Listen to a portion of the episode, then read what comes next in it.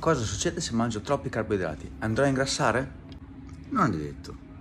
Paradossalmente, se stai mangiando tanti carboidrati, anche se, anche se stai mangiando solo carboidrati nella tua alimentazione, potresti anche dimagrire.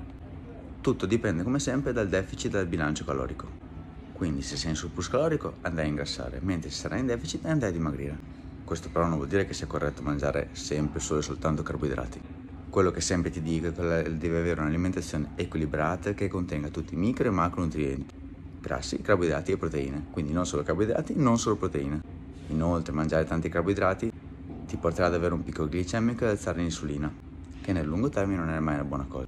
Quindi mangiare carboidrati fa ingrassare? No, allo stesso tempo sono gli eccessi che ti rovinano. Quindi evita di mangiare troppi ed evita di togliere dalla tua alimentazione.